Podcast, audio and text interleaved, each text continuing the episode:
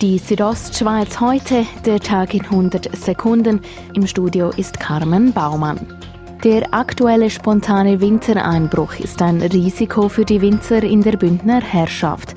Zwar haben die Temperaturen in der Nacht auf heute die 0-Grad-Grenze knapp nicht erreicht. Dazu Ueli Liesch, Präsident von Graubünden Wein. Die nächste Nacht und die übernächste Nacht sind bei Null. Sie gehen noch nicht unter Null, da würde noch nichts passieren. Aber wenn es aufklart, dann könnte es schon nochmal heikel werden. Mehrere Winzer haben vorsichtshalber Frostkerzen aufgestellt. Aktuell werden die Flieger der UR Total revidiert. Doch der Bund hat die Totalrevision nun gestoppt, wie die Sonntagszeitung heute berichtet.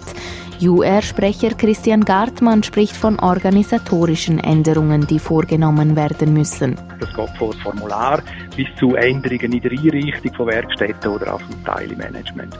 Die Mängel würden nun behoben, damit der Bund die Bewilligung wieder erteile, ergänzt Gartmann. Freitagnacht hat die Stadtpolizei Chur gemeinsam mit der Kantonspolizei Graubünden und weiteren Partnern eine verkehrspolizeiliche Großkontrolle durchgeführt. Insgesamt wurden 95 Personen und 105 Fahrzeuge überprüft. Fünf Personen wurden wegen fahrunfähigem Zustand angezeigt, 14 Fahrzeuge wurden wegen technischen Mängel beanstandet. Am Freitag beginnt in Bratislava in der Slowakei die Hockey-Weltmeisterschaft.